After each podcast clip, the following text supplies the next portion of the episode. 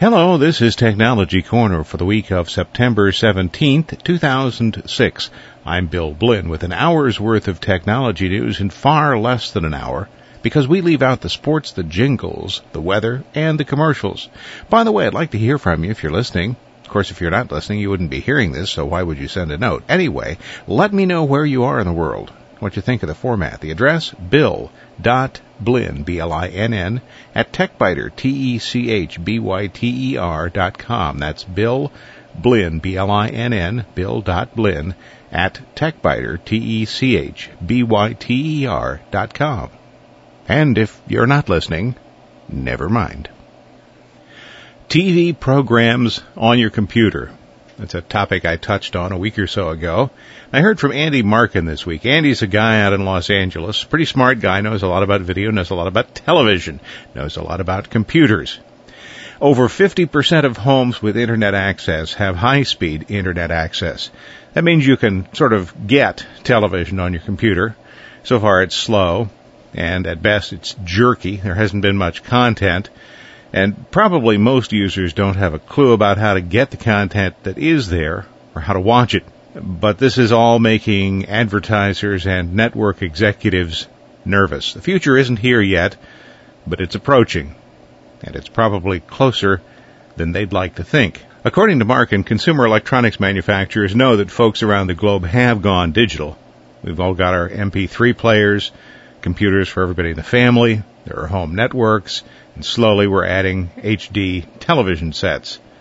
But if we all migrate to television over the internet, then they have to deal with MPEG-4 decoders, new formats, and sets that are really just large monitors. Sony, Matsushita, also better known as Panasonic, and a few others will be marketing internet television sets next year. Younger people spend more time in front of their computers than in front of their televisions.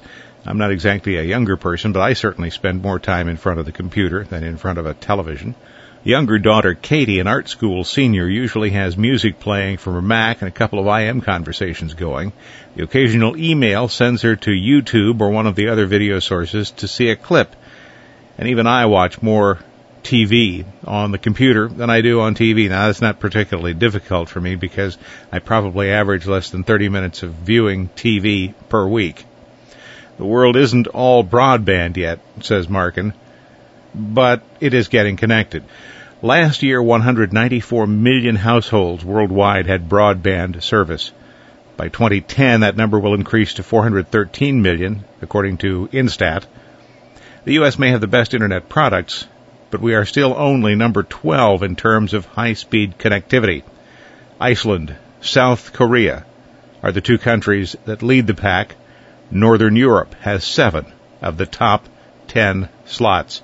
Markin says his kid is part of the increasingly connected generation, cell phone in one hand while listening to online music, IMing friends, surfing for class assignments, updating MySpace, and catching the latest on YouTube. And guess what, says Markin? He has no time for regular TV. If he wants a real show, he knows where this stuff online is. According to Online Publishers Association, he isn't alone. Arbitron reports the internet viewing has been increasing steadily in the U.S. 7% in 2004, 8% in 2005, 12% in 2006. Care to chart the slope of that line? All this brings me back to the discussion a few weeks ago about podcasting versus broadcasting. I talked about how much fun I was having with the podcast and about how website traffic has remained about constant. In fact, this past week it was a good bit higher than normal. And I talked about some of the advantages that podcasting offers. I missed one of the advantages. A listener wrote in and said that podcasts are better than broadcasts because they have a shelf life. He was listening to a report I had done a month or so earlier because he wanted to review the information. Try to do that with over the air broadcast. What worries the people in charge, says Markin, is that people who are viewing this stuff aren't just kids. That's certainly true of podcasts. Technology Corner was on WTVN radio for more than 15 years. It's a station with an older demographic. I was a bit concerned about converting the show from broadcast to podcast, but I've heard from listeners, some of whom describe themselves as not very technologically literate, who have easily made the switch from over-the-air radio to on-demand podcasts. I suspect the same will be true for television. Nielsen research shows that about 13% of internet TV viewers are in that 12 to 17 demo. About 7% are in the 18 to 24 range, 20% in the 25 to 34 range, and look at this, 55% are in that magic 35 to 64 demo. Advertisers just might become apoplectic. There's a parallel to online music, says Markin. Just as the online music created an opportunity for independent musicians, they found an eager market for music video webcasts. Clubs across the country are installing webcams to entertain the global online market. It's a great promotion for the clubs, for the bands, and it's also great for music lovers. He cites as an example, and there's a photo of this on the website, Gig, a club in Los Angeles, regularly video records unsigned bands for their showcase. As the online audience grows, you'll be certain that merchandising will follow, music video sales, club and group merchandise, even download song sales. The independents have a great opportunity here. But of course there are problems to overcome. The biggest problem, according to Markin, is just finding the show you want to see. There are thousands of shows out there, and sort of like channel things on the internet now. In a few years, there will be, Markin's technical term here, a gazillion internet television channels around the globe, and nobody's come up with a good online service TV guide.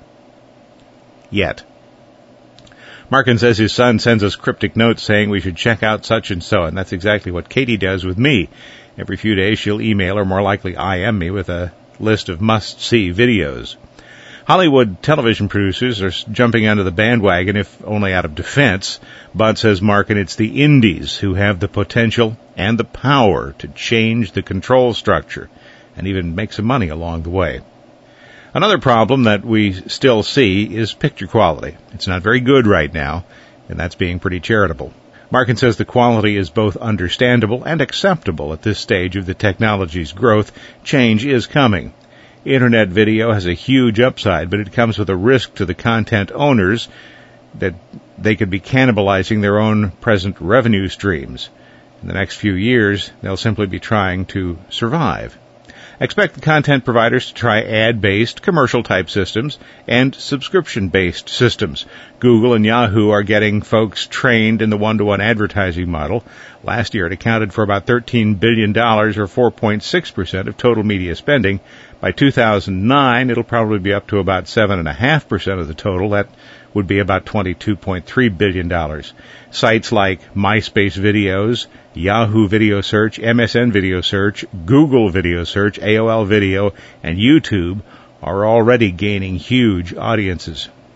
If you are a content provider of any sort, if you are an independent musician, if any of this interests you, and you haven't yet read Chris Anderson's The Long Tail, it's all about marketing. You better read that soon. Why? Well, in the early 1960s, a group of kids in my neighborhood in a small town had a band. The band probably had a name. I have no idea what it was. The radio station in town was a daytime operation, meaning that it had to sign off at sunset. I pretended to work there, and station management was crazy enough to give me a key to the building.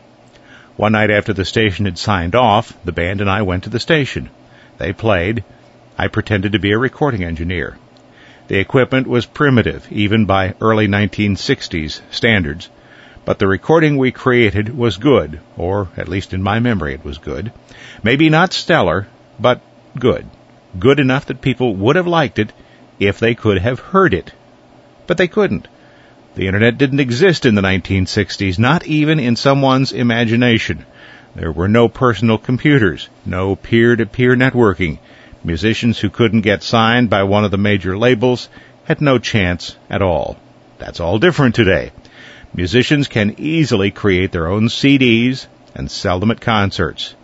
For these bands, peer-to-peer file sharing is good because it'll bring people to their concerts. What's good for the indie bands and their listeners is bad for the big labels.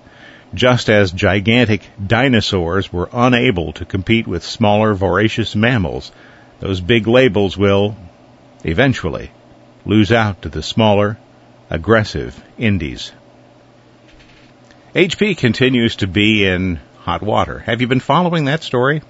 Spanish philosopher, essayist, poet, and novelist George Santayana wrote, Those who cannot learn from history are doomed to repeat it. That was in Life of Reason from his book Common Sense. Both reason and common sense seem to be missing at HP these days, and possibly even a knowledge of history. Remember the Nixon administration? They tried to eliminate leaks in the early 1970s with a so-called plumbers unit that eventually spawned the Watergate mess, and that, finally, brought down the president.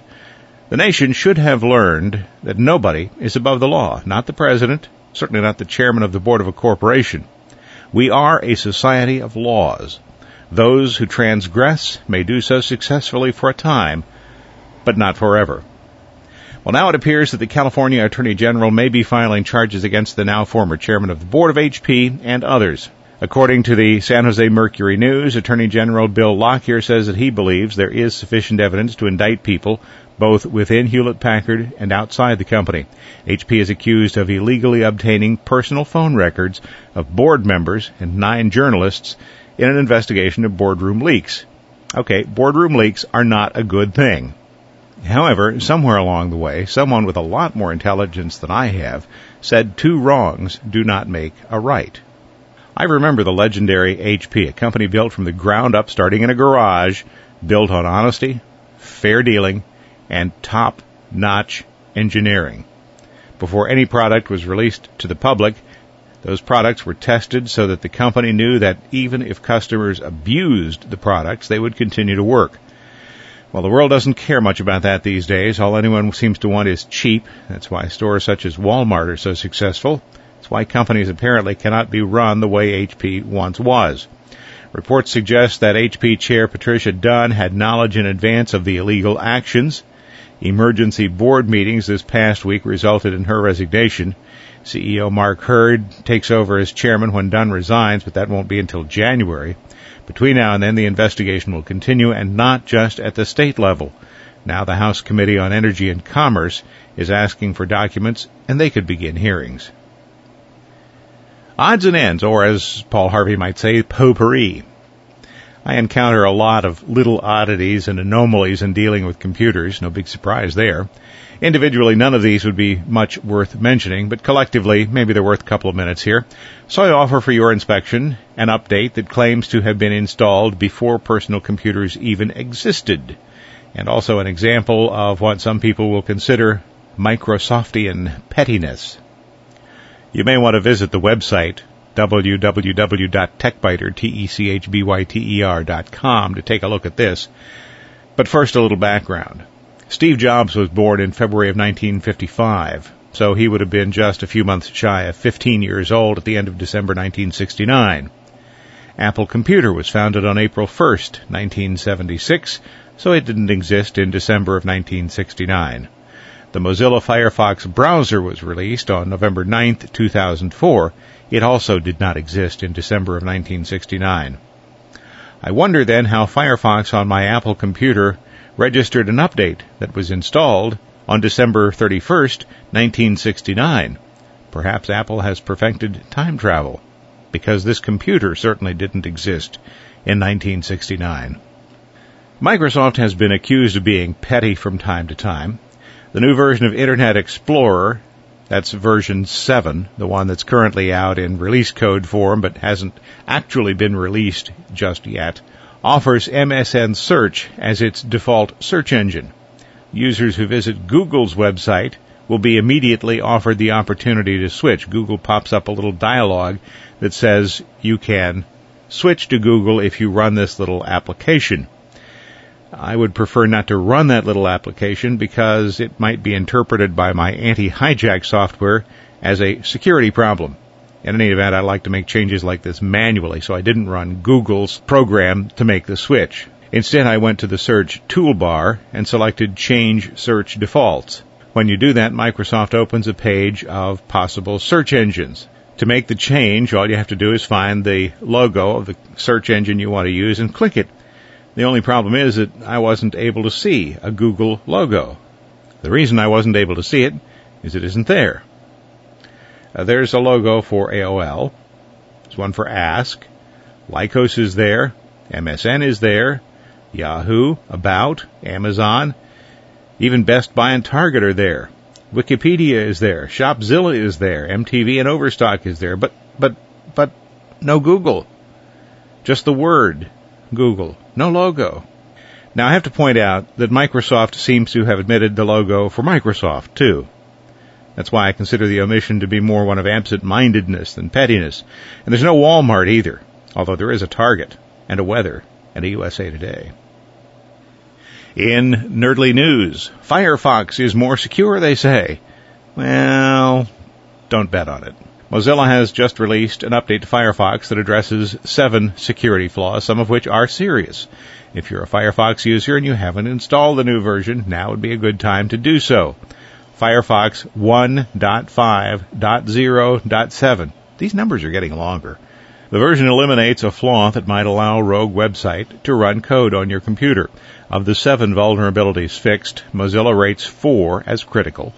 Patches eliminate known vulnerabilities that would allow websites to circumvent security in several ways, via, for example, an RSA signature forgery flaw, and by using cross-site scripting vulnerabilities. Gee, that all sounds like stuff that Microsoft wrestled with. Whether your preferred browser is IE, Firefox, Opera, or something else, it is important to make sure that you're always running the latest version, the one that has addressed all known security problems. Break out the birthday cake. It is the 50th birthday of the hard drive. How many hard drives are in your house? I looked around here and I think I counted them all. Katie's Mac has two internal drives. My desktop system has two internal drives, two external drives, and a network attached storage drive. I also have a notebook computer with a single hard drive, so that's nine hard drives in the house, capacity more than a terabyte overall. Every one of those drives, every one of them, is thousands of times larger than the first hard drive introduced in September 1956. IBM at that time released the RAMAC, which stood for Random Access Method of Accounting and Control. The thing had 50 24 inch platters that stored a couple of megabytes worth of data in a housing the size of a refrigerator. A big refrigerator. A commercial refrigerator, in fact. Today, you get thousands of times the amount of storage on a single platter drive that's only an inch wide and less than an inch tall. Al Shugart was an IBM field engineer in those days. Eventually, he left IBM and founded the company that became Seagate Technology, a company that's still around today. Fifty years ago, five megabytes of storage weighed a ton. Today, two gigabytes of solid state storage weighs less than an ounce. By the time the IBM XT computer was released, it was possible to cram all of 10 megabytes of data into a drive that was less than 6 inches wide and only about 4 inches tall.